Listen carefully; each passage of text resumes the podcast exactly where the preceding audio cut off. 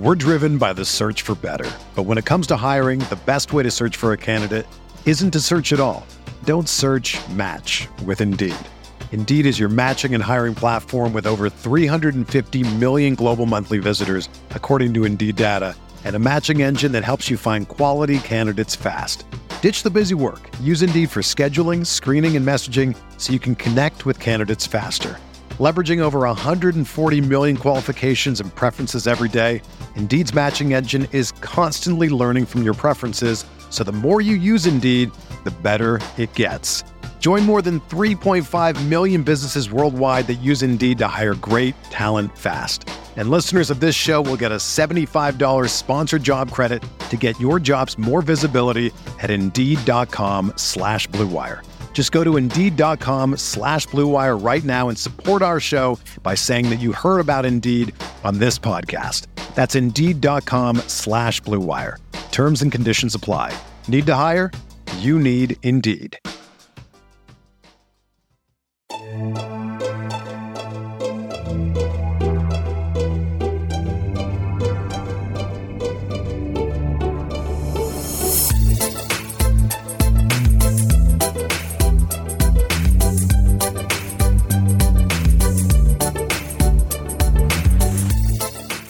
There, Knicks fans. How you doing? It's the moment you've all been waiting for. Yes. Hot dogs and hamburgers, July. No, we're uh, well. We, you're, we're you, if you're listening to this, we are. Uh, you're coming out of July Fourth weekend. We are. Um, me and my esteemed co-host, the one and only, the mad scientist. Can that be your nickname from now on? I'll take it. Yeah. Uh, Jeremy Cohen are here. We're recording this before July 4th weekend. Jeremy, what are the odds everything that we're about to go through becomes moot in the next three days? Two Oh, days, I guess. Incredibly easy. Uh, I mean, all it has to be is like, nope, that's not happening. And it's like, great, okay, well. I'm that was trying to think what the tweet would be. The tweet would be it would come from Woj and it would be Or no, it come from Haynes. Oh well, yeah. That's oh yes, obviously it would come from it. Duh. Um, after some after a tense several weeks between uh, th- their star and uh, and the Portland Trailblazers, um, Damian Lillard has recommitted his full energy and I don't know some other language um, to the team that drafted him, and he's committed to you know seeing this thing through to a, a champion, right? Something like that. Something along those lines. Yeah. Um, let's hope that that tweet doesn't come out. Not, which is not to say, which is, so this is a good way to um, open this. We're gonna go through some some Dame trade stuff. We're gonna go through some cap stuff, a lot of cap stuff. Jeremy is indeed has his mad scientist um, hat on. Um, but let as an entryway into that, um, I feel like we should at least have an opening, not salvo. Um, although these days on Twitter, I guess that's kind of the form that it's taken. We should say something about how we feel about this whole thing, right? Um, I, I was about to be like, I am not endorsing a Dame Lillard trade before people, I don't know, start raising pitchforks outside of my house. Uh, do you want to start? I mean, what, do you have strong feelings about this? Yeah, yes, I think I do. Um, Okay, that's a start. I, I guess it's the sort of belief here where I, I'm concerned that there's a rush in the process in terms of what the Knicks are able to accomplish. I think in a lot of ways that the Knicks overachieved this past season. That's great. They absolutely did a wonderful job of what we thought was going to be a very mediocre team to become a great team, um, or at least very good team that was fourth in the NBA and at least in the Eastern Conference. And then, uh, you know, what happened in the postseason happened in the postseason. Uh, but it's this sort of thing where it's like, okay, are we are we really that far along? Where it's like sacrificing a lot of what's being built can then be uprooted, and you're now suddenly a better team. I'm skeptical of that, and I would want to, you know, we'll go through more of it. I don't want Yeah, to give away too much, but I guess the headline is I, I'm not so anti the trade that it's like, don't do it whatsoever. It's just, it has to fit perfectly. And there are so many steps to it that it's hard for me to see how it fits perfectly. That's a great I have so much I want to say on this, and I, I want to hold some of it off because we we should also say we're recording um, with the Strickland guys, um, and they will uh, Schwinn in particular will be bringing some strong opinions to this. So I want to save some of the the general opinions for that pod, which is going to come at you um, next week. But I, I, I do just want to say very very generally. Um, the specifics, and this uh, maybe this is a stupid point that doesn't need to be said out loud, but I'm going to say it anyway. The specifics of these things matter, which is to say, I think there is a temptation to look at the opportunity to trade a young, significant young piece plus some interesting young pieces plus draft picks for a superstar when your team is like not terrible and like your your your opinion on that matters not in terms of the specifics of the of the parties and the and the situation involved. I, I just want to say very clearly I do not think that that is the case. I think there are nuances and uh, intricacies. I think I said that word correctly. You did. Um, involved that matter to the point where your evaluation of whether or not the Knicks should make such a trade, which we should say very clearly, will not be on the table unless Dame deems it so. Um, if you think RJ Barrett has a, if there's a 75% chance that he has a three to four year stretch of his career where he is a the 15th to 20th best player in the sport, your evaluation of this trade I think should be markedly different than if you think that there is a 50% chance that he has a two year stretch as a top 30 player in the sport. And that's just like one aspect of it. And then there's the team aspect of it, which is we're that's what we're going to get into today, where it talk where you talk about like, okay, well, it's fine. Dame's your number one, Julius Randle is your number two. You figure out the rest of it. Well, no, because if you look at superstar trades over the last decade, the the the the ones that really work out a lot as you just said i'm pulling the words right from your mouth a lot of things had to line up. Now sometimes those things could line up before the fact. Sometimes those things are lined up but don't take place until after the fact. These are all like all of this stuff matters. Um so which is why i wrote this week and it's, some people were upset by this I don't I can't sit here and be like you're you if you think that they cannot trade RJ Barrett, I don't think you're an idiot. If if you think they have to trade RJ Barrett for Dame Lillard, I don't think you're an idiot for saying that. I just think this is a difficult there's a more difficult conversation than it is being painted in some corners of the internet. That's that's all I wanted to say up front and and now we could get into the specifics. This will be especially fun when uh, we have a, another guest on our pod very soon yes, who just I know throws it back. Um, we'll leave it at that. We'll keep the someone who likes going. to call people. Actually, idiot would be being kind. I think that's the kindest thing he's ever called me. Is an idiot. That's fair. So, anyways, shall yes. we jump into it? I would love nothing more than to jump into it. So, just for uh, as Jeremy is pulling up his uh, mad scientist uh, PowerPoint, um, if you are listening to this on the podcast feed and you would like to see the um, oh my God, what is this? if you, I, I, I hold on, I'll can I describe this? Please, please go ahead. I want to hear your description of this. I just okay, uh, but let me just finish what I was saying. Oh my God, you've thrown me off. Um, if you would like to see the numbers um, in front of your face and like the, the names and numbers and the and the things, um, check out the YouTube channel. But don't worry, if you're listening to this on the pod, we'll describe everything you're not seeing and what you're not seeing right now. If you're listening to this on the pod, is a picture of um, so we have Dame uh, Dame Dame Judi Dench, Sir Ian McClellan, Mc, Mc, Ian McKellen. McKellen. I added an extra L. Mm-hmm. Um, a child from Rugrats. Yes. Who, if you put a gun to my head, I wouldn't be able to tell you which character that was. All right. Well, what's Lily? the fourth image? Uh, close. So I was trying to. Andrew Claudio was mouthing the name to me, and I, I misread. I can, can I jump in? Can I jump please. in? Can I jump in? So that's Dame Ian Lil, and is that Lard? That is at the end. So that's Dame Crisco. Ian Lil Lard. Yep. So I could have sat here and looked at this for the better part of an hour, and I wouldn't have put that together. Which says what about me? I don't know. That's for you, uh, the listeners and, and viewers at home to decide. But Um, it says about Jeremy that he probably has way too much time on his hands. I, I, probably do. Yeah. This is great. Okay. Dame, Dame, Ian, Lil, Hard. Okay. There we are. Fantastic. So, Damian Lillard. Let's go over the blueprint, right? Whenever you want to build a successful team, pretty much what you want is an elite guard, an elite wing, and an elite big. Uh, it can change, it can fluctuate over time, but if you look at, you know, even the past 10, 15 years, that's oftentimes the best teams are the ones who are able to have that going for them. But it's not just that, right? Because they also need to have significant depth. We see what happens when super teams that aren't deep enough, how they can struggle. So you have to build some sort of, you know, team that encounters or takes both those things into um, into consideration.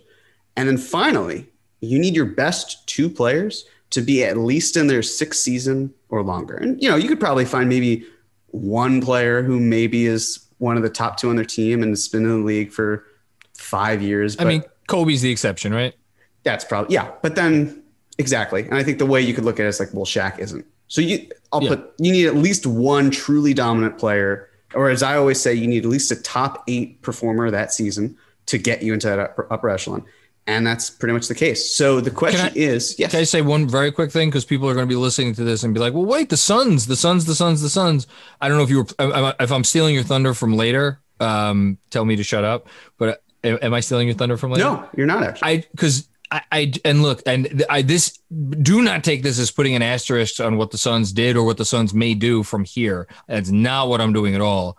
But um, the the fact of the matter is I don't think that you should judge whatever happens with Phoenix this year as indicative of like the blueprint has changed. This is a the, the, the Suns. I'm just laying out the facts. The Suns beat a Laker team that their second best player was injured. They beat um, a Nugget team whose second best player was injured, and they beat a Clipper team whose best player was injured. Those are just facts. So sure, let's but and yeah. If you look at the blueprint, I mean, really at the end of the day, it's is DeAndre Ayton an elite big? If you don't see him as anywhere near elite, then the Suns don't check off every part of this.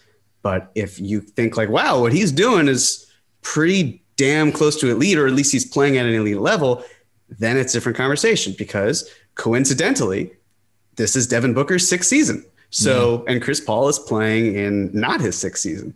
So, but he's making up for Ayton and Mikal being younger. Yeah. Right. Right. And those are, and the thing that the Suns have also done is last couple years, they've honed in on drafting older players because they are closer to their primes and they're cheaper. And it's a very smart way of going about it. And they're mm-hmm. in the NBA finals as a reason, as a result. So can the Knicks do all of this and acquire Damian Lillard? That's the question. Mm-hmm. Well, let's take a look at past precedents, right? I love this. There's this is, some. This is awesome, by the way. There's some. Thank you. There's some huge trades, right? Specifically, two that I want to call out because they're worth talking about. Uh, first is the James Harden deal, where it was Caris LeVert, Jarrett Allen, Taurean Prince, Rodions Kurucs, first round picks in 2022, 24, 26, and first round pick swaps in 2021, 23, 25, and 27. So the interesting thing about this trade is that there's really not a crowning jewel or crown jewel that Houston got, right? It's if and they didn't even get all of this. They didn't get Caris LeVert. They didn't even get Jarrett Allen or Taurean Prince. Uh, so a lot of it for them was like, okay, you're basically focusing on first round picks and pick swaps for the most part. Uh, Houston also, I think this is something that maybe people don't necessarily consider, um, but this trade gave Houston the power to tank. Mm-hmm. So it was like, okay, you could have gotten Ben Simmons as Philadelphia, but you're also not going to get the second over, or you're not going to finish with a top four or bottom four record in this case. You're going to lose out on your pick. So what's more important? This trove of first round picks and pick swaps and the ability to get a top four pick or whatever Philly was offering with Ben Simmons. And you could reroute him, of course, for sure. But it was just easier for them to, you know, every game was important based on the margins. And it worked out for them. They now have the second overall pick. They'll take, you know, Jalen Green or Evan Mobley. Maybe they even do a trade. Who knows? But that sort of thought process of it worked for them and and Harden basically made it a two team race. And that was the other thing. It, it, was not so much in a vacuum; it was these two teams. Whereas if you compare it to the see the trade the previous season with Anthony Davis, mm-hmm. it was Brandon Ingram, Lonzo Ball, Josh Hart, uh, the fourth pick in the 2019 draft, and then two additional first round picks. What's kind of confusing is that the Pelicans can actually elect to defer a pick a year, and that kind of could completely scramble what the Lakers are able to do. So they have to, you know, they're trying to figure this out. But if you're the Lakers, you won a championship. You do this trade 11 times out of 10. And the interesting thing is that the Lakers couldn't afford to wait. The Lakers had to get Anthony Davis because number one, it was LeBron's prime, or at least the, towards the end of it. And Anthony Davis is a big man who needed to be out of there. Uh, and number two, in order to sign Anthony Davis as a free agent, you would have to lose Brandon Ingram because his cap hold would have been way too high since he was a second overall pick. So you might as well just make the trade. Um, and I think that is where we can then kind of lead this into the Damian Lillard conversation, where it's really like a Venn diagram. In one circle, you've got the teams that Dame wants to play for. And in the other circle, you've got the teams that can afford Dame. And then, when you say afford, what do you mean? What I mean is enough of a competitive offer where Portland's not going to be like, okay, you know, that's nice. Like Dame says, hey, I want to go to the Lakers and the Lakers say, we'll give you Kuzma and a 2027 first and the rest of our salary, and that's that. You forgot Talen Horton. How did you forget well, Because it would have Tucker? to be a sign and trade as well. And Lakers Nation to, thinks he's better than uh, RJ Barrett. Uh, and Lakers Nation would be wrong on that. But they, they, would be wrong. The question is, do the Knicks fall into that middle region? Um, but it's not just the Knicks. It's also what other teams are in that. You know, and, and some of the teams that have been floated, for example, are um, New Orleans or Philadelphia. And a question for me is why Dame would want to go to New Orleans. It's a smaller market. It's still in the West. Um, what they're giving up, like I don't see that younger team being ready to take oh, that jump. Awful fucking ownership. Terrible ownership. Yep. Uh, front office has been pretty abysmal. Uh, you don't like think, Steven Adams extension? How dare you? Yeah, you know, How I'm just not a you? big fan of it, really. Uh, and I think the other thing to consider here as well is all of this is speculation that Dame would ask out right now. Um, I don't see him doing that. I don't, you know, I mean, I think that they will try to work around him. And I've been thinking though, if you are Dame, right? Yeah. Do you want to leave right now when they've hired Chauncey Billups and he's a first year coach? Or do you want it to be like him leaving halfway or after the first year and it looks more like Houston and you just feel so bad for Stephen Silas because that's not what he signed up for. Um, and if you're the Blazers, do you care about where Damian Lillard goes? In my opinion, I think you have to because they have dealt with such a clusterfuck with this whole PR nightmare in terms of hiring Billups. The idea of it, it like it'll go, you know, it'll go. Of course, it, all, it always it, it, it always, always fades away. But you know, I mean, even Jason Kidd was hired, so clearly, you know, it'll it'll mellow out. Yeah. But still, there's this mindset of okay, so you hired someone with a murky past and you made it worse by basically in the press conference trying to play it down as much as you could without addressing the actual issue.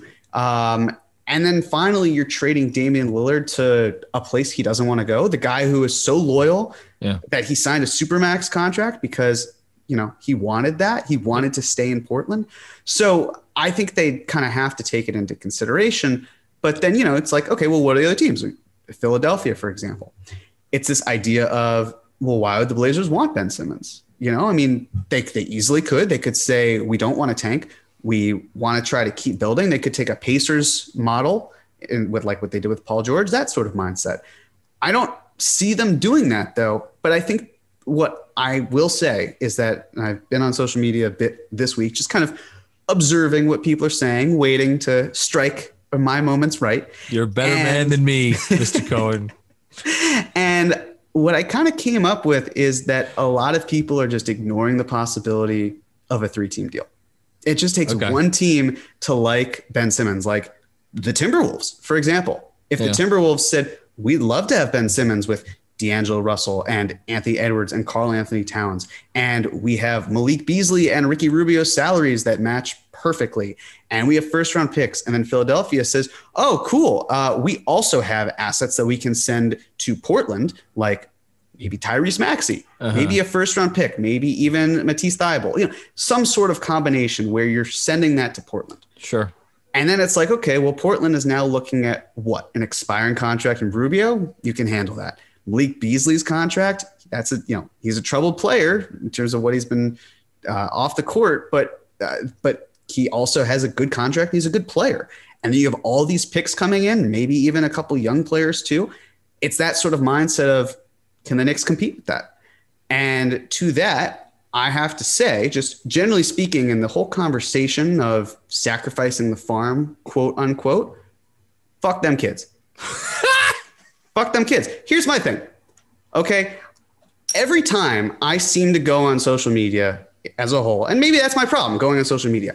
By the way, I if you think people, this is directed at you, it is. Yeah, probably. It's Michael Jordan saying fuck them kids. And it's true because here's my thing. I can't tell you how many times I've heard people say, "Oh, but I want a dynasty. Give me my dynasty." I don't care. Listen, these players could turn out to be phenomenal. I, I am not doubting that. When you say the, these players, who, who, are you referring the to? The players, you know, for for example, let me let me separate R.J. Barrett from the others for a reason. Okay, and I'll get into it. But I'm talking about Immanuel Quickley, Obi Toppin, any of the treasure trove of first round picks that the Knicks have, Mitchell Robinson, whatever you want to say. And this is not me, by the way, saying trade every last one for Damian Lillard. It's the concept of of hoarding. And I can tell baseball is very different from basketball. Don't get me wrong. But in baseball, prospects will break your heart. And there's a reason for that. And it's mm. because you put so much hope into potential that it kind of kills you or kills them in some capacity. And if you want to strike, you need to do it at the right time. Now, again, I'm not saying fuck them kids and trade for Damian Lillard. It's just the concept of if you're going to build it right, I don't care. I really don't. I want to see a championship team. And let's face it, this front office, right? They are not going to want to stick around six, seven years and hope to get to that point. Players are very different you know, a, a, how many front offices typically does a, a, young star go through until they get to that point where they're ready to win a championship? Yeah. I mean, even like Michael Jordan, for example, was he drafted by the person who, who, where he won all these championships? No, Jerry Krause did not draft him. Um, the the Warriors, they didn't have the same front office. I'm like, yes, could you probably find one or two that work out? Absolutely, like the Spurs, for example. But the thing with the Spurs is that they also tanked an entire season, won Tim Duncan, and they were able to go from there as well. So my, my point here is that there's a certain level of patience that fans want because they love the idea of it being homegrown. And it kills them to know that they're hiring some sort of outside assassin because they so believe in the players because that's just emotion. It's pure emotion for us to want to see what's in front of us succeed. But sometimes a hired gun can get the job done better and the timing has to work out. And at a certain point, we can't keep waiting for this young player to maybe take that next step forward.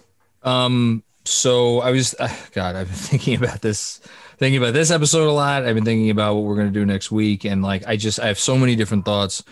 Um, the one I want to share now is as fan, and I'm not, I'm, I am front and center, including myself in this conversation. I'm not excluding myself. I am part of the group of people I'm about to describe. I just want to be very clear about that. We idealize and fantasize and hope and dream, and we think of the best case scenario. And specifically, we do that as Knicks fans because we, we saw it in the 1990s. We saw them draft Patrick Ewing. We saw them um, uh, not draft Charles Oakley, but bring in Charles Oakley as a fairly young player. We saw them not again, not draft John Starks, but for all intents and purposes, give him his first NBA opportunity. Same thing with Anthony Mason.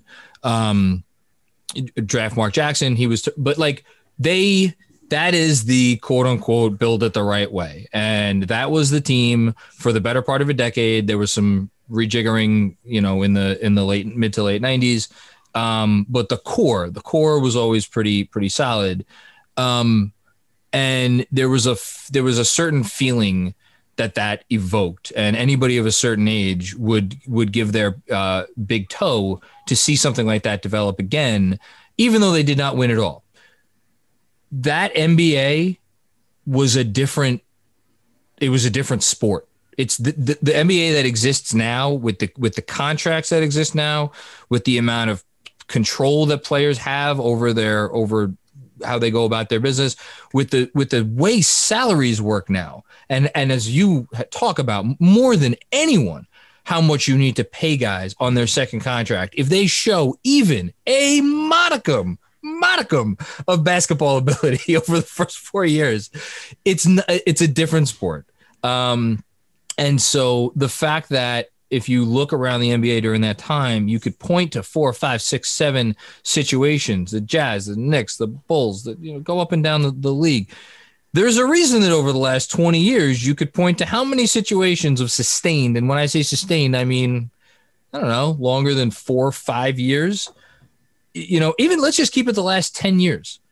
Like the Spurs, who had a weird confluence of events where they managed to draft two guys in the 30s who went on to be Hall of Famers, and they got them to sign contracts right before the CBA exploded and made those contracts almost irrelevant. Manu Ginobili and uh, Tony Parker, I'm talking about. Not to mention Tim Duncan wants to stale that. That's a once in a generation type of situation. The other one, if you want to say the Warriors, and by the way, are I mean maybe the Warriors run of success isn't over, but again, all that needed to go into making that happen, the the, the CBA exploding them and allowing them to resign Kevin Durant. The, and Steph's ankles. Steph, Steph, that was yeah. Steph's Curry under uh, Steph Curry under market, being able to tank and get.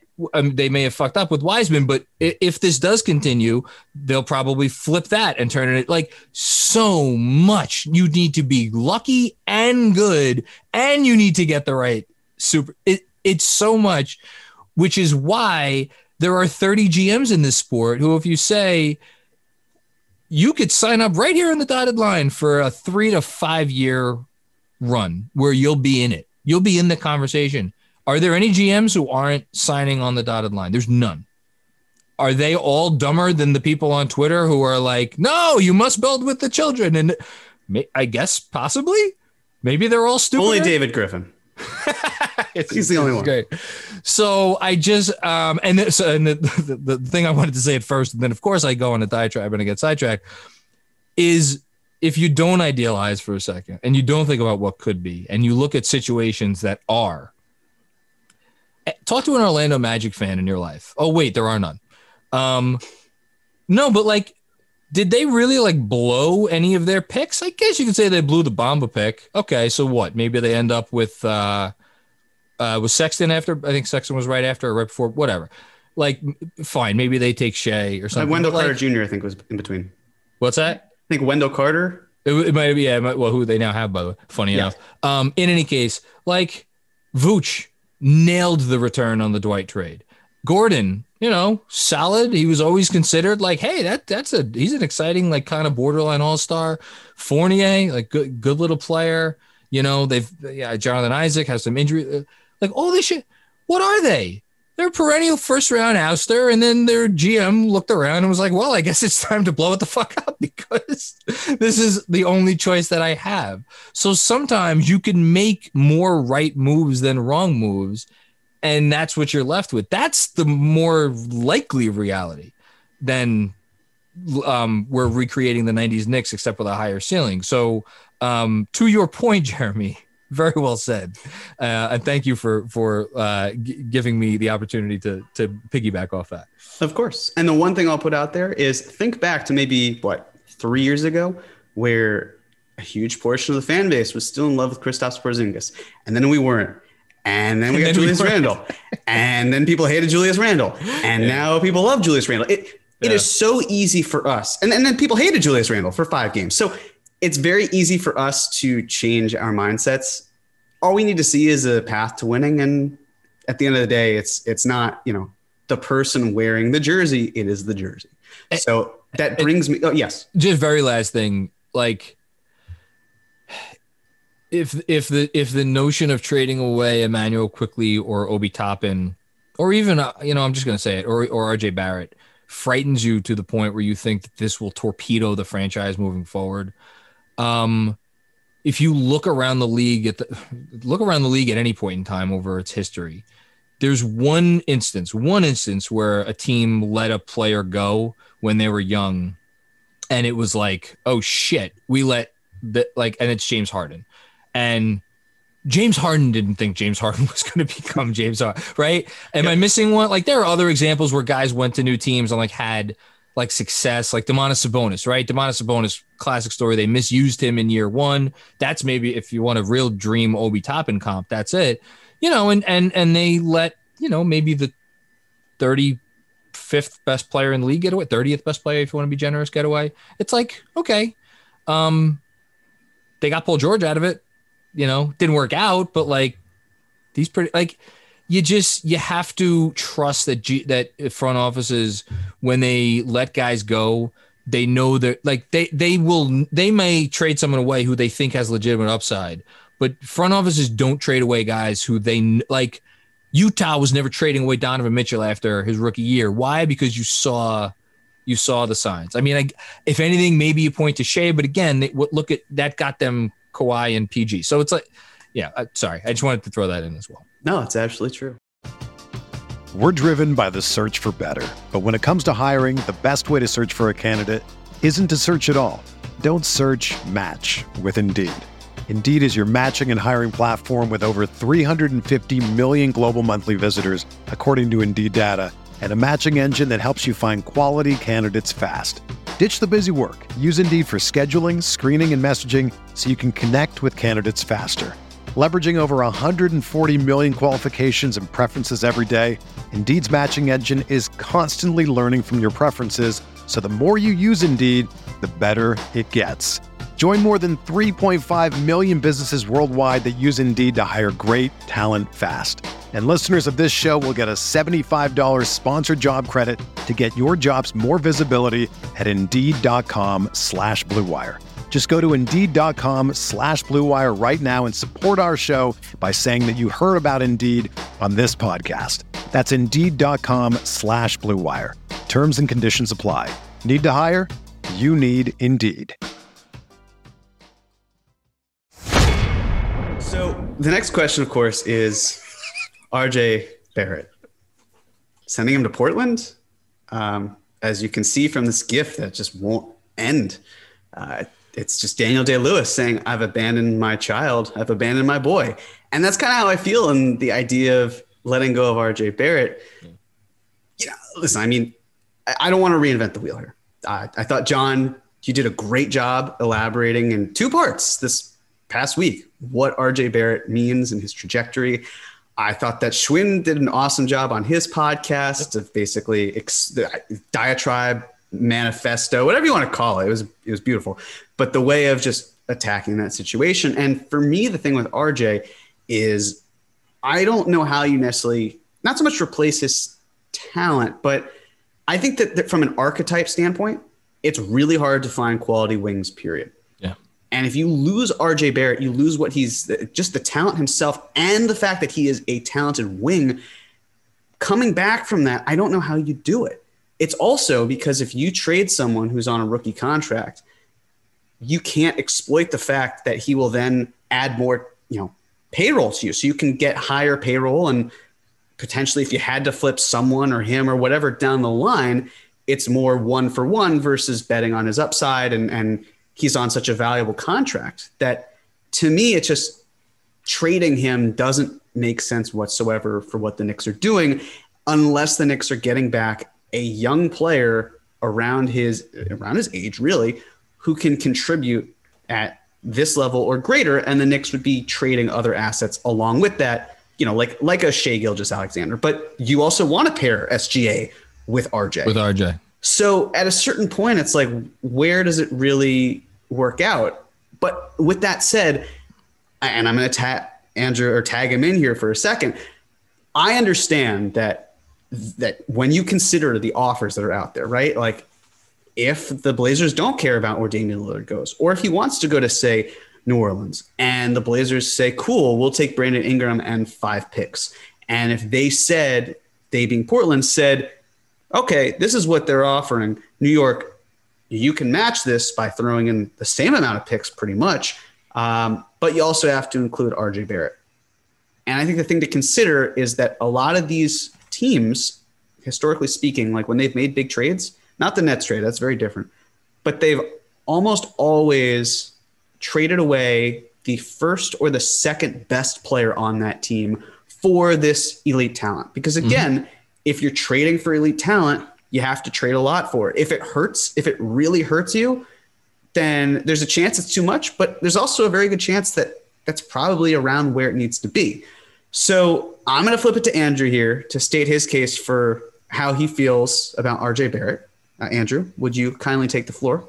Sure. So this is in reference to our conversation with Schwinn and the other day when I I just don't see a path where the Knicks can't even have a our and Damian Lillard trade conversation without trading RJ Barrett. And you two seem to believe there is a world where the price drops so low that quickly and Toppin and Mitch and all the picks will be enough to trade for him.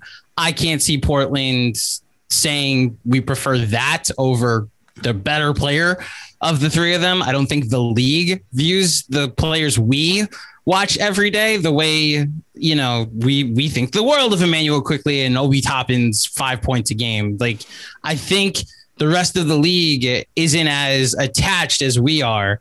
And what they do know is that the number three in the dr- pick in the draft two years ago improved his shooting significantly. And that would be the piece that we can sell to our fan base to build around when we're trading away the best player uh, maybe in our franchise's history. So that is my thought. And plus, when you look at all the examples you laid out, it's never been there, there's never been a team that's like world trade you anybody, but it's been at the very end they had to throw in something, which is why the Knick fan that's like we can do this without RJ feels much more like the Miami Heat saying, we'll trade you not Tyler Herro. Like t- Tyler Herro is untouchable without James Harden trade. Yeah. And as a result, it's where Knicks fans, I think, will get their wish if this is the direction they go. If RJ Barrett's off the table, Damian Lillard will not be a Knick. If he is, then maybe something happens. That is where I stand on this. So two things. Number one, I had to move off of that GIF because I could tell I was. Pro- I, am probably going to give people an aneurysm if they keep looking at that. So uh, that's probably too much. So uh, we're back to fuck them kids. With RJ Barrett, the second point. I, I yes. Whoa, I, you heard it too, right? we're what? back to what? we're back no, to fuck. Saying, oh, I see. Uh, there you go. John got in trouble earlier this year too. With it, just I had to hear it. Well, blame Michael Jordan. Anyways, blame Michael uh, Jordan. so my big thing with this as well is like let's go back to that Ben Simmons mock trade, whatever three team deal. Like, at what point do we say, okay, well, even without it being like that type of haul that the the Blazers would be getting, is what the Knicks would be sending really that much worse that you have to put RJ Barrett over the top? Like the thing about the Brooklyn trade was they didn't trade their first or second best assets because they were going to stay. Um, I think you could probably make an argument that they didn't even trade their third best uh, asset, unless depending on how you view Joe Harris versus Jarrett Allen. I think Jarrett Allen is probably a better asset because he was on a rookie contract. Harris but, is, was is more, was more important to their like. Right. I know he didn't. He crapped the bed in the playoffs, but he, you know, he. I think I would argue he was their third best asset. Right. So you know, I mean, considering that, but again, it's like I see people wax poetic about Tyrese Maxey, and then I constantly hear not not so much from you, Andrew, but just in general, like, oh well, Immanuel Quickley like he's great, but he's probably not overvalued. He's probably overvalued by fans. And I'm like, why? How is it that one player is so much better in terms of the eyes of people? Where even though they were the best team in the East, they were beaten one round right past it, and Immanuel Quickley, right past the Knicks. Immanuel Quickley made an all rookie team. He was a huge part in the Knicks actually being in that role, whereas Tyrese Maxey was very much taking a back seat and not a huge contributor to the team like Quickley was. I, I understand Thybulle. He's a fantastic defender. His shot sucks. I could see a team maybe being like, oh, yeah, we'll buy the defense. Maybe the shot works out too. But at a certain point, then, if you're trading him to a team that's not like the Sixers, where his value is at its strongest, then I have questions. Because again, like you look at Frank Ntilikina. I, am not saying Frank is better than Thybulle. I'm definitely not saying that, but it's this idea of it's like, well, again, we've seen that that type of archetype is more valuable on a winning team. What happens when that winning when that archetype goes to a losing team? How does that really play out? And then you look at the pick situation. Like the Knicks can, I'll show in a moment, can provide so many picks that Portland would be set for a very long time. And I think that's a thing where it doesn't it doesn't have to be the best offer, it has to be the right offer. And if that's why it's still this this vacuum where if you're looking at a two team race and Portland's like, okay, that's the least we can do. We can walk away feeling like we traded Dame for what is a really great haul. It may not be the best one for any other team that would be considered, like if the Pelicans could offer something better, and they could. But it just, it's still that mindset of we can walk away feeling great about what we got. Oh, yeah. And we can also flip CJ McCollum and we could probably flip, flip Robert Covington and maybe Jusuf Nurkic. Nurkic too. All these things. Then you look at it and it's like, holy crap, they're closer to the Thunder than any team is now. And so that's kind of the mindset in terms of RJ, where if you can get the right package and you're also able to make it be in a vacuum, because I think that's what it'll be, then it's like, well, why do you have to include RJ Barrett? I, John, do you mind if I? I, I don't. Is it me and Jeremy? Um, but now, no, I'm I mean, making I, sure. I don't want to interrupt I, you. I wrote. I, I wrote about this already, which is you know I went through all the teams and how how it would end up not including RJ, and I don't even. I I, I think this the chances are very slim, but you take the floor. Well, so I just comparing Quickley to Maxey, I just Quickley did not show in his rookie season, especially now that you factor in his sophomore season a big part of his offensive game might go away with the ability to draw fouls the way he did. Um, his, I know his, pull up ability, I think, is going to stand out yeah. significantly. That's fine, but there's not the 92% free throw shot, whoever he finished at this year, is not going to be able to draw three well, shots well, at a time as often. Well, I'll push back in the sense that. of if he attacks the rim far more than he has been instead of like throwing up floaters. Mm-hmm then he'll probably draw more contact where it doesn't have to be like, away from the foul, like a side to side type situation. That's okay. That's more my so I agree. No, so I do agree with Jeremy on that. That there is a world where Immanuel Quickley is still a good contributor to a team next year, but all these words probably if like that still is potential. There's nothing outside of a really good rookie season that made him on the second team all rookie that makes him a higher value than RJ Barrett. You're going to have to give up your best asset in a Dame trade. And in the vacuum that you're talking about, I don't see outside of a three team deal where someone just really wants Dame Lillard to end up on the Knicks in that three team deal that the Knicks don't have to give up their best asset in that in the process. Like if you if Philly did a three team deal with Ben Simmons, like they would also that that ends with them getting Dame Lillard, not with like Ben like Ben going to Portland, the Knicks getting Lillard, and the uh, Sixers getting all of the the assets back. Can I? It's it's more. I agree, and I understand the idea of if Ben Simmons is going, he's the second best player on that team, realistically speaking. Um, but it's still what's going back to Portland because if Portland's not getting Ben Simmons, they're just getting picks and a couple young players, uh, and like Beasley, the Knicks can still compete with that, and without having to include RJ Barrett. I I don't disagree with you in the sense that I think it would be hard for the Knicks to get Dame and not include RJ Barrett, and I think that's also Basically, it's it's a non-starter for me based on how you construct the rest of the roster.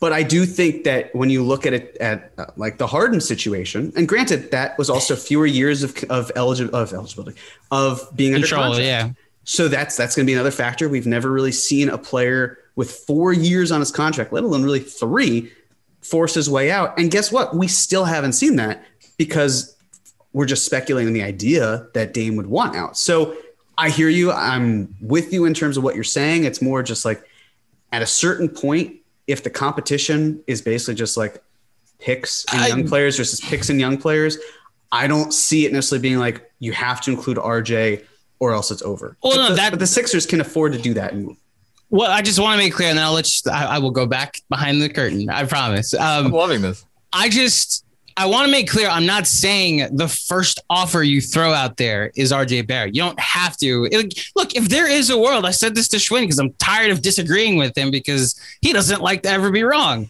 Um, I don't. If there is a world that exists where they can get RJ Barrett without Dame Lillard, hand up, make me the poster child. Tweet me every day. They did it, you dumbass. I will enjoy those tweets as we're on our way to a parade. Okay. I just don't know that that world exists. The precedent for these trades has been eventually the best offer will win. I don't see the price coming down. The, the trade package being, well, whoever holds on to their assets the best. The teams that usually say this is a deal breaker end up not making the deal, which is why the Miami situation is the most comparable to me for this. Which Miami But situation they don't have the that? picks. Is the thing. That's like I see what you're saying. You're also saying the with Jarrett. picks. I don't think Portland's get. Uh, we, we see teams like Houston get crucified because they didn't get a player back, and that situation was more But again- specific that they had to tank because the Thunder Right. had their pick. They had to be top four. Right, I understand. But if you're Portland and you don't want to kind of just be mediocre, if you want to take that plunge, then I would understand going that route. So Uh, You Can I? still need it. Uh, go ahead. I, I'm No, just saying no, you still need a. finish- You finish just what you were gonna say. you still need a player to build around. And in my opinion, this is why I'm like on board with keeping RJ. He's the guy that's shown to be someone you can build around. Not like Immanuel Quickley is the poster for what we're getting back. You still have to sell your fan base. This is the return we got for Dame Lillard. I don't see how RJ Barrett isn't the main person you say that to. sure, So- again, I'm just I'm just sorry, real quick, John. Yeah, I'm, I'm just done. saying that there's no I love it. you don't you don't have that that main centerpiece in the other example that I laid out, where if the Sixers are sending Ben Simmons to not Portland because the Blazers don't want him. So, you know, like I- and again, I understand that's one trade. There are other avenues for it, but that's my thing. I, I understand that if you're having RJ be the headliner, it's very different than having Immanuel Quickley and picks. RJ Barrett, Immanuel Quickley, picks. It's a that's a different conversation. It's just a question of is it really going to come that close where it has to be in that position? I, I don't disagree with you. I'm just looking at the scenario and the fact that it isn't in a vacuum and, and trying to understand it. And or actually, it is in a vacuum in this case and working through that. So, John, Last last thing, and then I promise, John, you'll we'll go back to you. I promise. I'll just respond to Andrew. Yeah, and, and. I feel that I, as a producer, I'm listening as I'm responding. I'm I- trying to make sure this doesn't become love this. unlistenable. This is good. I'll just say, I think it's far more likely that if Portland does want to tank and the route they go is more like the way the Sixers get the picks is that three team deal you're talking about.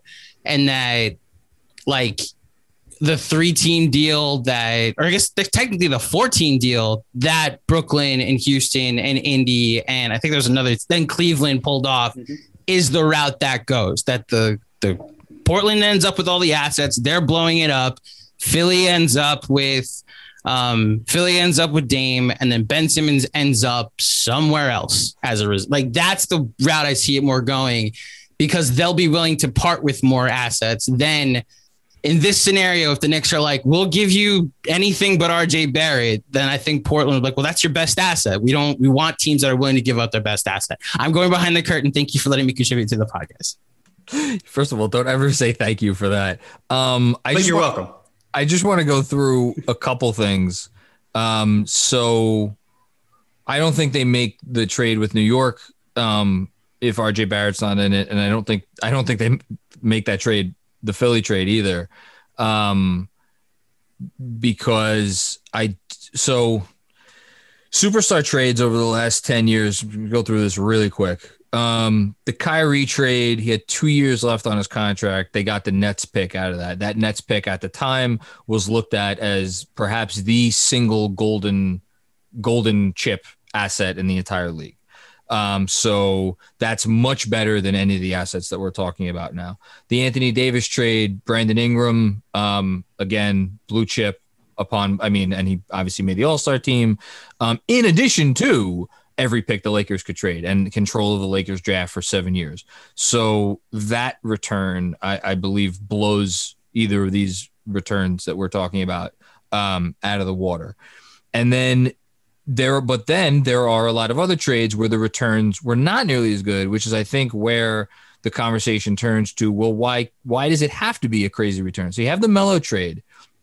Melo, everybody knew he was only coming to New York and and they still got a fair um, you know return in terms of um, Danilo Gallinari. Still a lot of lot of bloom left on the rose at the time. He was only two years into his career. Former uh, sixth pick. It showed a lot of promise, and they got the two firsts in addition to that.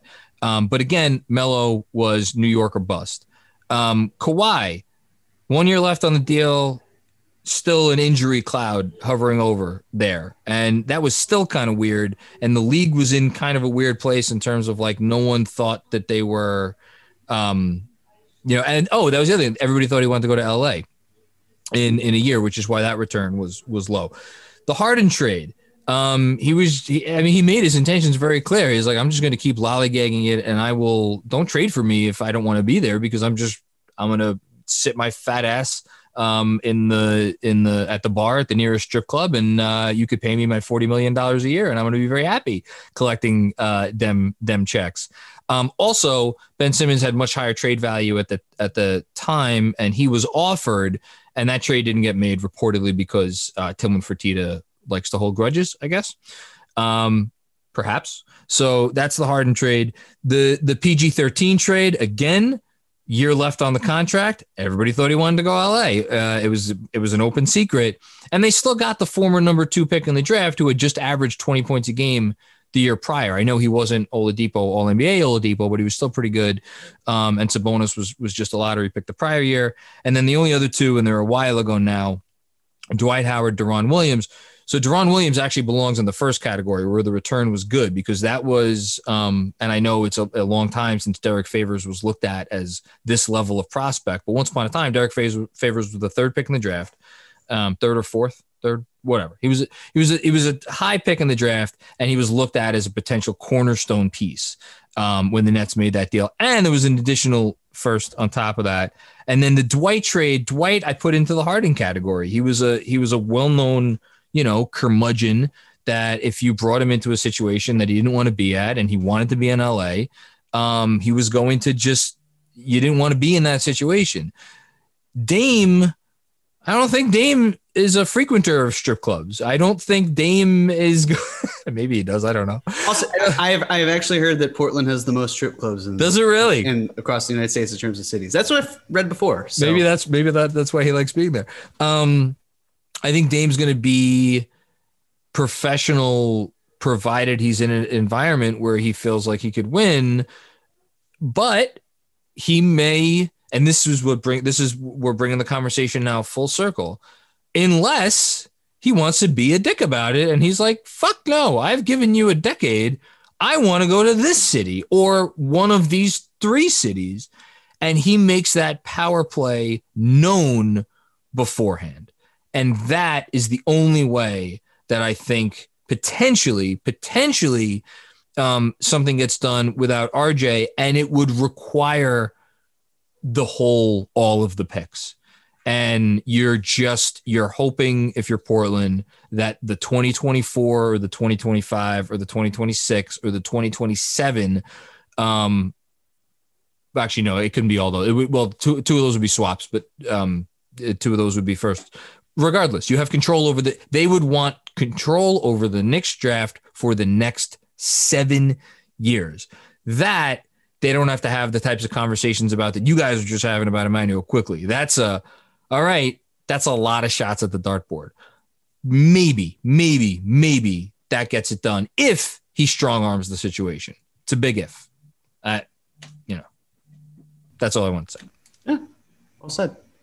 Um, all right. So I just want to quickly talk about since you brought up draft picks, actually. It's very kind of you, John. Thank you for that perfect segue. Of course. In terms of, uh, I just wanted people to know what the first round picks the Knicks do have. So they have all of their picks from 2021 to 2027, which is the latest point they can trade it, any of them right now, uh, and two first round picks.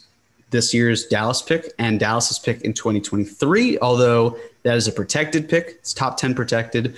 Uh, so unless Dallas flames out in 2023 or 2024, um, or even 2025, in which case it would become a second round pick, then you know whatever. But it's that's unlikely to happen.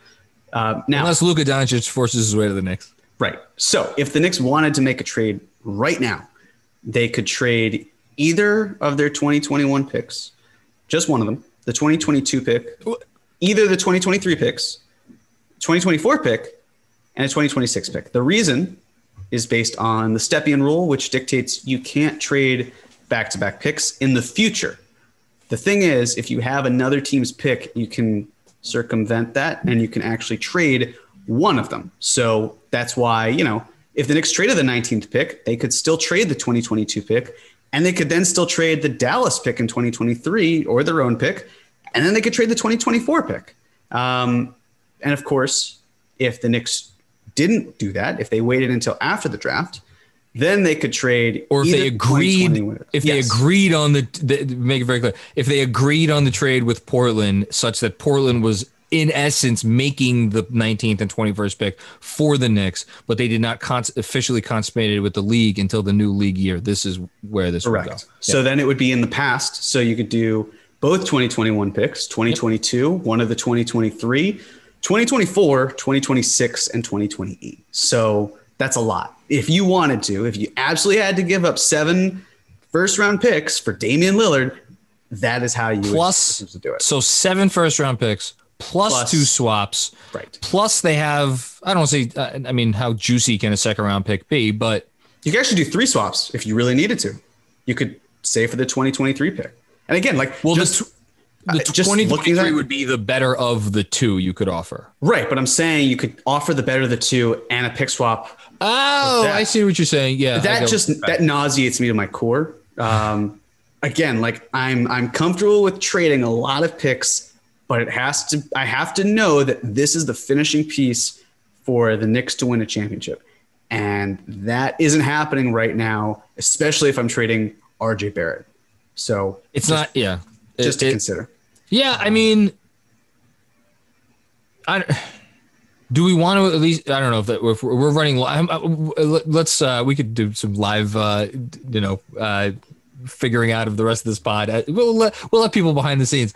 Do we want to get into a little bit now of if we think the Knicks can construct a championship team if they traded um, RJ Barrett for for Dame Lillard, or do You know, I'm I'm hurt. I'm hurt that you would think that we would not have that in this here presentation, Wow. John. Okay, never mind. Wow. Never mind. Sorry, Wow. I apologize. I come prepared. Um, the next thing I just want to talk about is the Carmelo Anthony trade. Basically, I've seen this is the Carmelo Anthony trade. It's not the Carmelo Anthony trade, but I think they can also be similar. Um, yeah, you're giving up a lot for a star, but at the same time, it's not similar to it because Dame is also older. That doesn't help.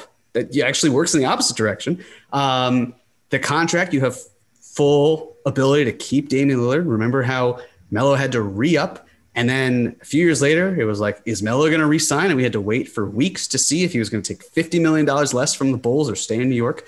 Wonder why he made that decision. Um, and then there's the idea of like, and this is something that I think about quite a bit.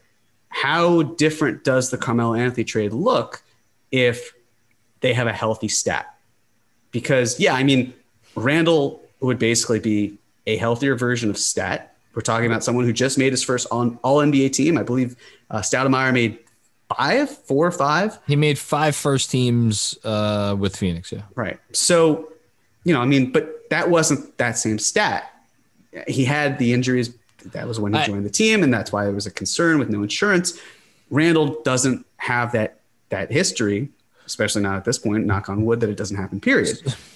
But the whole point is that you know, again, it goes back to the argument from before, where to me it wasn't that the Knicks gave up Wilson Chandler, Danilo Gallinari, picks in the future. It was that they gave all that up and then they didn't amnesty stat. They amnesty Billups instead. There wasn't a way to get someone like a Chris Paul type.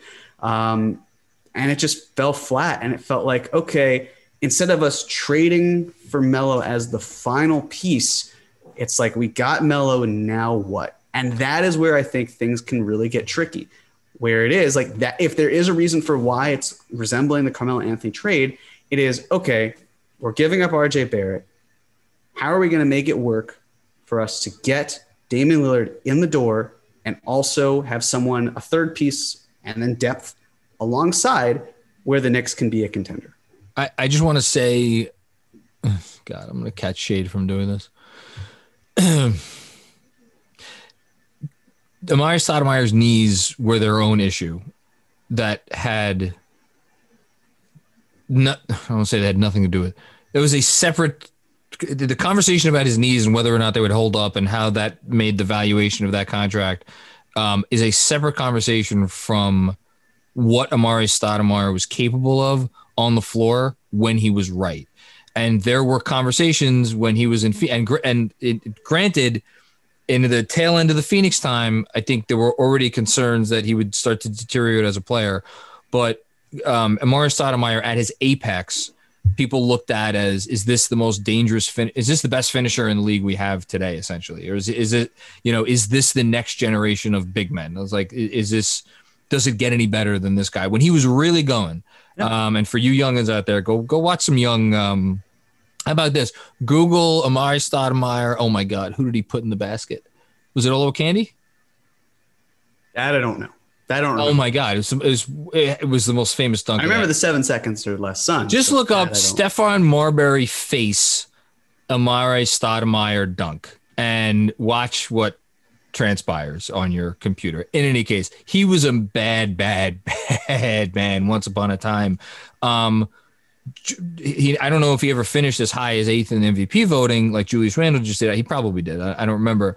It's immaterial because Julius Randle finished eighth in the MVP because he was the Knicks offense and he was everything the Knicks uh, offense. You know, he he was the sun. Everything orbited around him.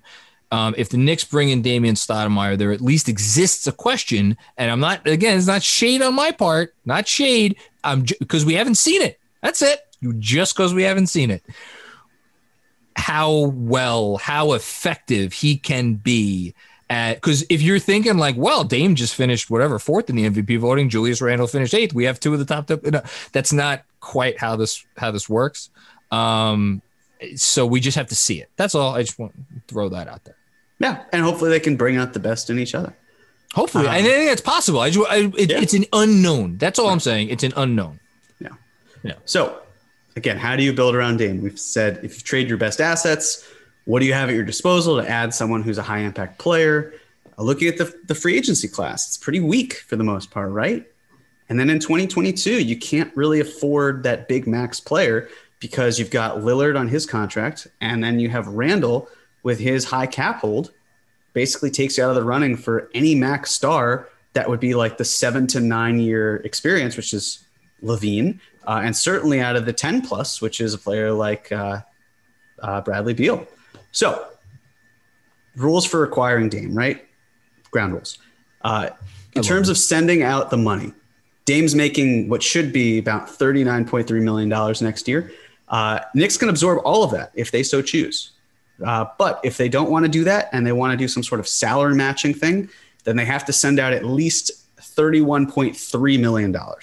Um, so basically, the Knicks would be best used uh, using up some or best suited using up some of that cap space, then leaving some space open to make the trade to facilitate for Dame. So the reason I'm putting these next two examples in here are because people would be mad at me if I didn't. I just want to preemptively You don't want people to be mad at you. I That would don't. be- Why- why who who want wants that? that? No one wants. not me. No. I just want to say I did it for you, and I never want to do it again. Damon Kawhi. Oh my god. So basically, the way it would work is that the Knicks would renounce all their cap holds. They would sign Kawhi Leonard.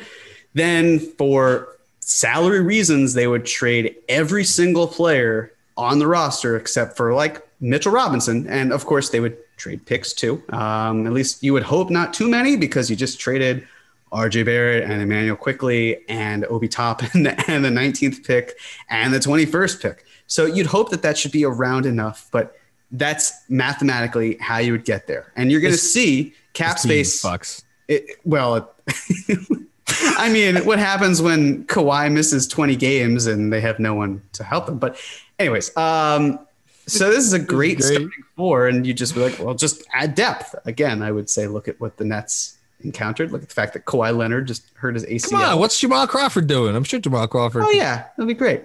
Uh, you'll you'll see for a lot of these examples that cap space is negative. Don't worry about it. It's just after the math, it's it's fine. Um, number two would be okay. What if we what if we actually traded Julius Randle instead of RJ Barrett? Like you traded him to another team and you do some sort of three teamer, whatever it is. Like again, I do not see this happening even more so than, the previous, and I don't see that happening to begin with. But this idea of you know, like, well, why are we trading Julius Randle? Because it's great we're getting Kawhi, but also like, wasn't that a key point? Basically, you would renounce all the cap holds except for someone like Derrick Rose. You then sign Kawhi, trade Julius, Knox, Obi Toppin, you need to now find some sort of starting caliber four, uh, and then some for some future first round picks. But hey, you kept R.J. Barrett, you kept Immanuel Quickley and Mitchell Robinson, and honestly, as I say it, at least one of Quickley and Mitch probably has to go in that package anyway. But the point being is that if you were to find a team that wanted someone like Julius Randle and was willing to give up a lot for him, and then those picks just or assets went to Portland, then that'd be the case. But mathematically, that's how it works. Um, then it's the idea of Dame and anyone else. So we're off of the Kawhi train, thank God. It's now the Knicks can spend really more than $33 million. Uh, if you take away Rose's cap hold, it's closer to 41, I guess, in this case, when you consider the uh, roster charge. And for those curious, the reason that it works out that way is because basically you need to have certain space, like I said, that $31.3 million. Subtracting that from what is Barrett Knox, Toppin Quickley 19 and a future first, that's that remaining 6.8 million is the amount of space you need to have for the math to work. So you can't use up all your cap space. Uh, that's basically how you would do it. And you would try to then fill in all this amount. And the reason I didn't include a salary next to Damian Lillard is because I wanted to show you the before versus the after, which the after would have just been decimating everything. So gotcha. that's okay. basically how it works. Um, now, I'm sure people are also wondering what about Mitchell Robinson? Couldn't you just sign and trade for him, go above the salary cap? Uh, what do you mean sign and like, trade? Sign and trade for like if you made Mitchell Robinson a restricted free agent, okay, and worked out a sign and trade. Oh, and then he agrees okay. to go to Portland. I understand. You, you know, yeah. And then you add up the salary that goes to thirty-one point three million dollars, right? It's, Got it. It's Knox, Toppin, Vildoza Quickley. and then hey, we signed Mitchell Robinson to bridge the gap between the two. Um, I'm sure that's a prevailing thought. It's nice. It also doesn't actually work. So this is what people would think it looks like, right? Mitchell Robinson's not going to make $15 million, but if you thought, hey, the math works, we're now above that 31.3, it's perfect, let's do that. There's something called base year compensation in the CBA. Basically, now we're having fun. Now we're having fun. Having what it what it means is it tries to prevent teams from doing exactly what the Knicks are trying to do, which is go so far over the salary cap in terms of getting a player like Dame that they use Mitchell Robinson's inflated salary to bring in that player for matching rights. So, number one, the prior team uses full bird or early bird rights to re sign the player. The Knicks have Mitch's full bird rights since they drafted him. Uh, and since they also use the MLE. Uh, the player's new salary is more than his minimum. That is absolutely true. The player's new salary is more than a 20% raise of his prior one, uh, it's definitely more than 20% raise in this case. Mm-hmm. And the prior team is over the salary cap, including cap holds after signing the player, but before the trade. So basically adding the signee's new full salary to the team's books. This is from The Athletic. Okay. Uh, and the same thing applies. If the Knicks were to do this, they would be signing Mitch and then trying to trade him, meaning they'd be over the salary cap. And there's a bonus that was not included in this part of it that I wanted to add which is why it also gets so screwed up, is that outgoing money in a sign and trade, like Mitch's contract, is actually 50%. So if the Knicks are trading it at $15 million, from Portland's perspective, from matching, it's 7.5. So as you can see, it doesn't work. Giant X. It doesn't. Fantastic. The math does not work here. Does not work. Even if you X. even if you use the other uh, salary matching rules, it's not going to happen. So that is a big why, a big reason why you can't do that. Um, I like it. So I guess we could quickly wrap up since we've. Uh, yeah, no, this was. So wait, we so so wait, we didn't answer my question. What was your question? My question is, can we talk about whether a team? What did I ask? The, the team with RJ Barrett or a team without RJ Barrett with and Dame without um, would be able to do anything? So again, I mean, it goes right, doesn't it? Go back to what they could your do, bad boy, but what they could do with the money, right? Right. Well, this is actually with Barrett. So it was with Randle. Right. So with the money, it'd basically be like, even if you forget Kawhi for this moment, it's that type of money where you'd have to spread it out. So yeah, you could add yeah. depth to it, but again, like, and it's probably more again if you take Quickley or Mitch out of the situation and throw them into this trade. let's say it's and even if you remove Rose, it's now over forty million dollars. You can work with that. Uh, it's just a matter of well, who's available and who's available that works with this timeline. Is and, you know, because like if people might say Lonzo Ball, well, guess what? You either have to pay him an outrageous amount that's going to cut into your chunk, Yeah. or you No, have you- to sign and trade for him, and that means more assets that you're giving up that you're already shipping out for Dame. So now you're trading for two players. Um, are you gonna make me say his name, Jeremy? no, you're not going to say his name because we're not talking about him because he's not. It's not happening. Stop trying to make fetch happen. It's not going to happen. Listen. If they make if they make this trade, No. they have the same. I don't want. to I don't want to hear it. I want Okay, nothing to I'm do not- with him. I I do. I do. I'm so confused. Who are we talking about? DeMar DeRozan, baby. Oh God, never mind. Yeah, thanks, Andrew. You had to say it. I'm sorry 21 I and asked. 21 and 7 are an incredible thing. Okay. Mm. No, I just So- here in all seriousness, can I just throw one thing out there? Yes. Um if I, I don't think that they will do that. I, I let me just make very clear. I don't think the Knicks are, are, are going to trade RJ Barrett. I, we just had an. I, I, I hope. Spoiler alert. I don't think they're going to trade RJ Barrett. I think they. I think they believe that aside from all the basketball stuff um, and, and everything, I think they believe RJ Barrett is a special component to this franchise and and sometimes a player can be more valuable than what he represents on the court and we, we've talked about this before and it's not we don't need to have the conversation but now i, I just i want to say that for argument's sake if they did i think they would start the negotiation with okay fine you're getting rj we're getting dame. Great. That sounds like a fair trade. And then of course portland would would hang up the phone and, and or or laugh initially. And then they would go around and call the league for other offers. And they would find like oh wait we could get tyrese maxey. Okay that's interesting. Um, we could get with this young. And then all of a sudden maybe like okay we'll engage and then they come to an agreement where it's RJ and not all of the picks and all of the other young players, but it's RJ and one of Obi or Quickley and four of the possible seven or five, you know, or, or you know, three plus two swaps, not you know, whatever. They meet in the middle, leaving the Knicks with not only cap space, which again, you, you know, like the DeMar DeRozan, fine, but in but leaving the Knicks with additional trade assets. And that's where I wonder. That's where I wonder more than anything is the part of the conversation that's maybe not getting talked about. We don't have to talk about it right now, but like if you had an extra two first round picks left to trade after the Dame trade, and you still had Immanuel Quickley or Obi Toppin or something, and you called up, I don't know, fucking Houston, and you say you really want to get the tank into high gear for the next couple of years, give us Christian Wood. We'll send you two two firsts, and um, and you know pick your pick your young player. Or like, does Detroit want to move on from like Jerami? I don't love the, the fit with Jerami Grant and like and and uh, Julius Randle. And there's not a ton of those players out there because now with ten teams that make the um, at least the play-in, more teams think they're in it. And if you go through the bottom of the um, league standings, you'll see there's not a whole lot of these ty- these types of candidates who the Knicks are just going to send a few picks and a, a young player and bring back. So I, I I agree it's difficult, but that is another component here. That's the only other thing that I wanted to say. So go back to our conclusion.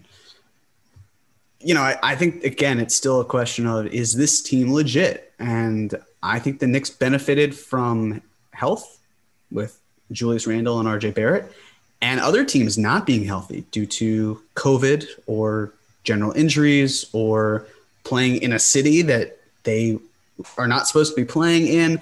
A whole you know flux of different things and i don't know how that impacts the Knicks to the point where they can then go kind of all in on a team where it's Dame and Randle and you hope RJ is there but you also have the strong possibility that he is not in fact there. And if he is there you know how you have flexibility for anything moving forward. I still think that the timing isn't right. I have maintained for a while that 2022 is really like one of your not last times because you can still do stuff after that but it's like that is the the best last window that you have and again after that you still have good windows you can create them it's just that is the time where it's like okay this is the last year that we have rj on a rookie contract all we have to do is pay randle i think that unless you're going all in on a great team right now you can wait. You can afford to. I don't know if the Knicks will, but you could. Um, again, supporting cast concerns. I think that if you were to trade Randle, which isn't even, I don't think, on the table, then you could build your cast out with RJ and Dame and use cap space. But again, I don't see that happening. And it's really just like the idea of going in on Dame's window when he's 31 years old. Like to me, it makes much more sense for Philly to do that. They had they've had Embiid for what he's drafted in 2014. It's been seven years where he's been on the roster. That's a long time for to not make a seismic move. And this would be the perfect time. He maybe has three years of dominance left before injuries start catching up. That fits perfectly with Dame's doing. You know, you could say similar about well, Julius Randle's even old. Well, he's I think he's older than, or he's about the same age as he's 26. Right. Yeah, he's yeah, same more or less the same. Pretty much. Although Embiid's so, gonna has how many years left in his knees, but yeah. right. But that mindset of like, well, if they're around the same age, couldn't you say the same thing about Julius Randle? And there's still more flexibility. There's there's the ability to do more around him without having to commit right now. Whereas yeah. with Embiid, it's a little bit more pressing. But I think something also that is not strongly being considered is the front office isn't just going to make a move to make a move. No. Based on the fact that if this doesn't work out, they will get fired. They had one great year in terms of what people thought they would be and what they are now. And if you're Leon Rose in the front office, why are you rushing to make like a balls to the wall move and let's figure it out and let's get this going? No, you want something that shows you are winning now, but also have a sustainable present and future. And oh, yeah, you can even move other assets down the line and show that type of trajectory. You don't want to be like, let's just go all in on these stars. And if it doesn't work, whatever, we're still going to get paid and I can just retire or I can find a new job. It's not going to be the case. So it's this mindset of like, you know, and again, I don't even see Dame moving. I think he's going to stay. You, um, but you said this at the, at the top, everything needs to fit in for the, for the trade to be the right situation, or at least the blueprint. If that's the, if that's our thesis. Our thesis is being disproven because we do not have a deep team.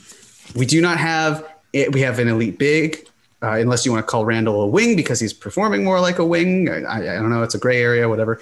Um, you have an elite guard, but if you traded RJ Barrett, then you certainly don't have what you hope can be an elite wing. You don't have depth because you've pretty much gutted a lot of it out to get this player. Um, the only thing you qualify for is that your two best players are beyond their sixth season. And it's like, that's great. But that also won't win you anything without the other two things. If you if you're making the star trade, Anthony Davis, Kawhi Leonard, and you know after the star trade you're a championship contender and you could win the championship like those two teams did, and and and the Harden trade because let's be honest, if uh, Kevin Durant's foot was uh, two a size smaller, the Nets are probably going to win the championship this year, right?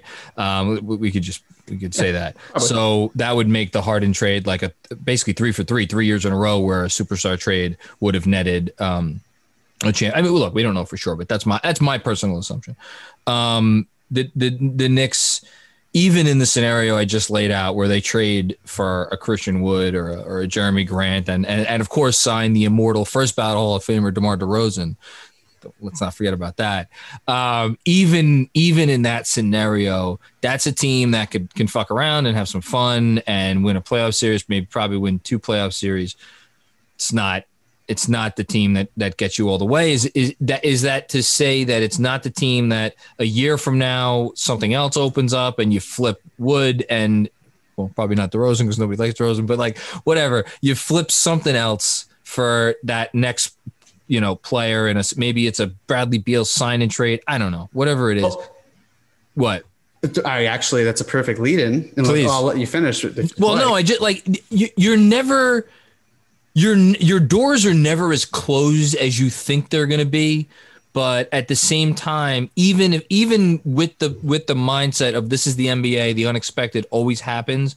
Even with that mindset, that that that mindset is is an argument for or, or, against the trade as much as it is for the trade. Because even though we could sit here right now and say, if not Dame, then who? Then when? Well, again, just open up your daily NBA, uh, you know, article and read about Zion or Luka or um, who else is unhappy. I mean, I'm, I'm Spida.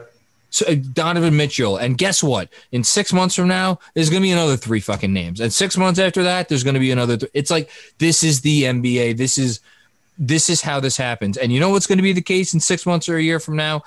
If you if if you're if you really want to put your money where your mouth is, person at home who doesn't want to trade these kids, theoretically, Immanuel Quickley and Obi Toppin and RJ Barrett, their value will be higher, not lower Yes. you better fucking hope it's not turning into a Kevin Knox situation or a Frank Ntilikina situation. That's the only other thing I want to say. So finish with your, your. Yeah, that's uh, something I wanted to mention. I'm glad you did. Their value gets better, which should actually also help the package because Not, I'm maybe you can knocking. hear the knocking? Right. That's I'll- it's, I'll it's knock too. actual wood. It's Yeah. real wood. So the idea then is like, okay, even Dame, if he's on the market a year from now, or even six months from now, when other teams are like, oh, well, we can't really do much because we're kind of set and we're happy with where we're at. And Dame's like, well, there's only one logical place then. And then the Knicks try to do something else and Quickley's going off and Toppin's popping and all these other things. Like you can basically figure out a way to, to make it so it's not as this package we're talking about, this extreme uh,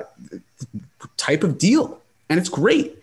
Um, and Dame's value drops a little bit. He'll be 32. There's three years left instead of four. But all of this talk this week has also gotten me thinking. Like, it's it's nauseating the type of package that the Knicks could give up. I've said that before, and I stand by that. But I kind of put my tinfoil hat on here, and I'm just thinking out loud here, right? What if all of this is basically just a way for us to feel so much more at ease this summer with a Bradley Beal trade. Like this mindset, this mindset of like, okay, now we're not like, it's a relief that we're not giving up RJ Barrett and all these picks and these prospects. And now it's like, oh, maybe it's just a couple prospects and a few picks, and you get Bradley Beal in the door. That's so much better than Damian Lillard's cost. And we can also sign someone else. Like that's that's that feels better. I can live with that. Like, yeah, let's. I could talk myself. Like, can't you imagine yourself doing that too? Being like, this is so much more palatable than what a worst case scenario was for me before, and it's a happy medium because I get an all star who just made the All NBA team, and it really didn't cost me that much to give up this to get that. And oh yeah, we can move some other pieces around. Like, can't you see yourself talking about that moving forward? So I will just say I don't I don't think the Knicks are going to be able to trade for Bradley Beal without giving up RJ Barrett much more than I don't think. Wait a second. Just curious. Yes. Why is it that one year of Bradley Beal, Cuz he the I think I my, my assumption is that the understanding would be that he would be extending Im- immediately.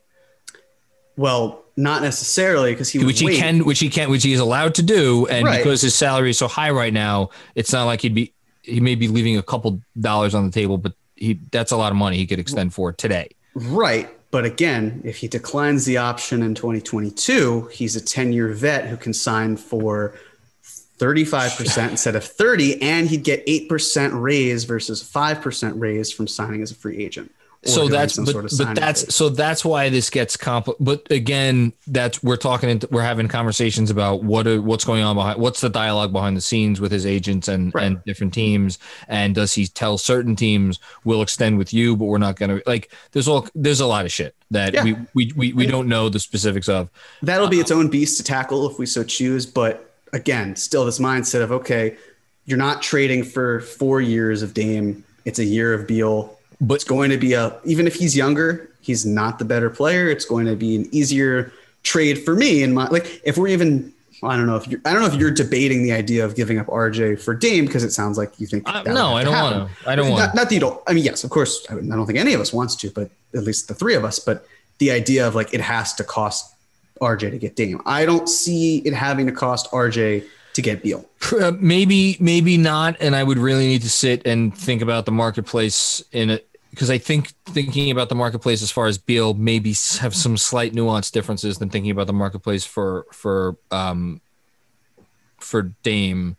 And I agree with you; it would be more limited, not less limited. Right. Um, but if if we do want to just say for if, to, to your point that bringing this up, if you want to talk about what's the to borrow Bill Simmons analogy, what's the what's the Michael Corleone move? This is the Michael Corleone move is to wait until Washington starts next year and they are, you know, um, 12 and 23 after however many games. And it's like oh so we could we could trade Beal and Tank sit sit Russ on the shelf get, let's get Russ some knee surgery right? Russ probably needs some knee surgery. Um, and so you're not just getting, excuse me, you're not just getting the return for Beal, you're getting the pick, and it becomes palatable in that way. Um, yeah, but I would, uh, I don't know. It they they someone would need to pop. Maybe the rookie that they draft. I don't know. Someone would need to pop. We'll see. We'll see. We shall see. This was fun. This was fun. I, I feel like I, you know, I went into this. I was very nervous about this one. I think I said I was nervous about this one. I feel very. I, this is a lot. This is kind of cathartic. I needed to have this conversation. Good. Yeah, I'm. Glad, thank you for for letting me have this conversation with you guys. Um, Andrew. Um, yes, John.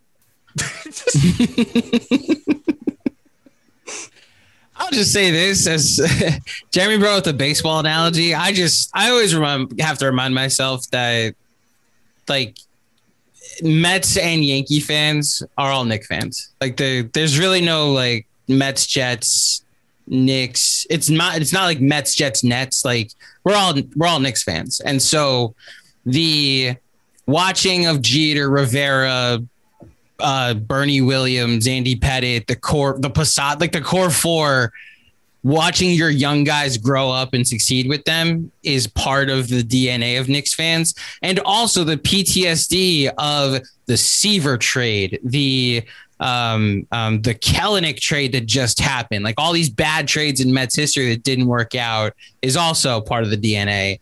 And it's why, like uh, Jeremy, when we were doing our pod a couple years ago, when KD and Kyrie was on the table, we were debating with Knicks fans that were did not want to trade Kevin Knox, Frank Ntilikina, Mitchell Robinson for Anthony Davis to complete a big three because I enjoyed last season when we went 17 and 65. And that's just it's part of the DNA. There are Knicks fans, and I don't fault them that would like to see this team build and you know you see it from start to finish. I'm I, I'm the ironic part about all this is I agree with Jeremy. I think next summer is the summer to for it to happen where you can trade for Dame sign Beal in one off season. The end. Um, can I but just, yeah, that's all. The the sorry, I know I, this is probably a different. I'm going to keep this. I promise I'm going to keep this very brief. Um, I'm looking at as far as Beal goes. I think that market will be dictated by three teams. I think it'll be dictated by the Heat. I think it'll be dictated by the Bulls, and I think it'll be dictated by the Warriors. With the Warriors, put them in bold and underline them because if the Warriors want to, um, I'm assuming the Warriors are going to do something good with their picks this year, and I'm I'm assuming James Wiseman well, knows how to play basketball. Uh, I think there's one more team. One, Boston. Boston. I don't think they're. I don't think. I don't think Boston trades. I don't think anybody wants to go fucking play for Boston. I don't think Bradley Beal wants to go play for Boston, and I don't think Boston's going to trade Jaylen Brown for in, unless they get a guarantee on the contract. And that's a team that I don't think Bradley Beal is going to be like, oh yes, I will. I will agree to extend with you right now. My only thought was his relationship with Tatum. If it, the goal is to keep Tatum happy, then it's literally RJ Zion, except so, they're closer. So real quick, just based on the teams you listed uh, the Bulls, they have already given up their best assets. If Patrick Williams pops in a big way, if Patrick Williams pops, then why would they be trading him for Bradley Beal? Maybe they, I don't know. Maybe they start out. I, yeah, that's fair. That's fair. That's fair. The Heat, because he's a big wing, right? You don't oh, trade sure. big. You don't trade big wings who could shoot. Yeah. Sure, but then the Heat, similar situation where they basically have to what if Herro pops, if if if if big huge if maybe, Right. maybe Right. he's awful and it was all bubble, but if he pops, that's Okay. That's the and then the third is the Warriors. And I, I hear you with what you're saying with okay, if the seventh and the fourteenth look good, if if Wiseman doesn't look terrible, but you also have to consider, I think, two things. Number one is the salary that he'll cost, and Joe Lacob and his comments. I Light- think at a certain point there light has years to be ahead, baby, light years ahead. At a certain point, there has to be a limit for how much he's willing to spend, how much ownership is as a whole. Yeah. But I think the other thing too is no trade gets done unless it's really Wiggins who's coming back. And if I'm the Wizards, I, I tell the Warriors to kick rocks. I want nothing to do with that contract. Fine player, but well, what do you mean? Oh, come on! What you really want he, to take? he might be better than DeMar? DeRozan. Might might be. I don't. I'm kidding. If that's our bar, then we're in deep shit. no, no, that's that's that's that's fair. But no, but if if the young, if I mean, if Wiseman comes out next year looks like, but then again, to your Patrick Williams point, right? If Wiseman comes out next year and looks, you know, great, are you necessarily trading him? Which is why, again, the the the the the power will lie with uh, Beal and his his representatives in in any of those trade discussions. And Worldwide Wes. Well, look, man, we, we spent a lot of time last summer talking about you know the ramifications of those hires down the line when when the Knicks would be in these conversations. Do, do those do the fact that they have those people, you know, help grease the respective skids? And maybe maybe now's the time where we start to find out those answers. We'll see.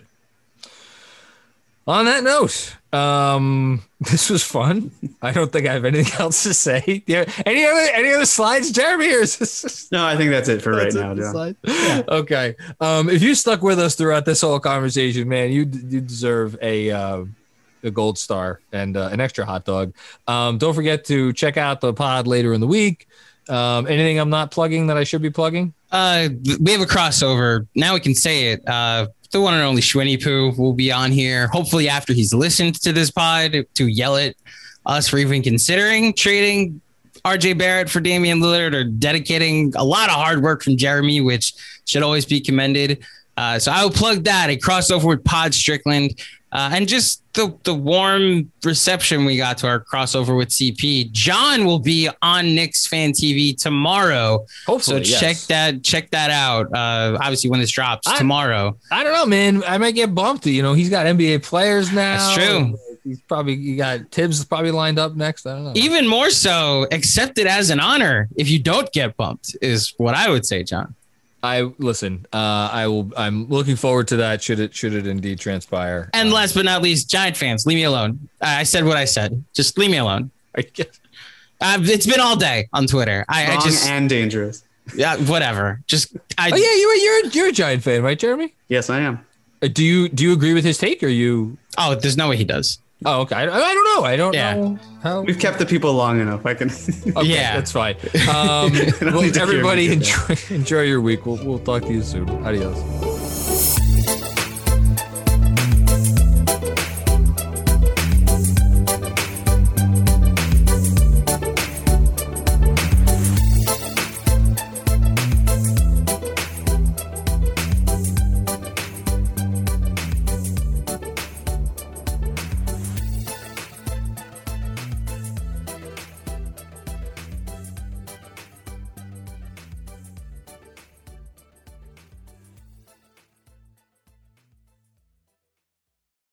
Everyone is talking about magnesium. It's all you hear about. But why? What do we know about magnesium?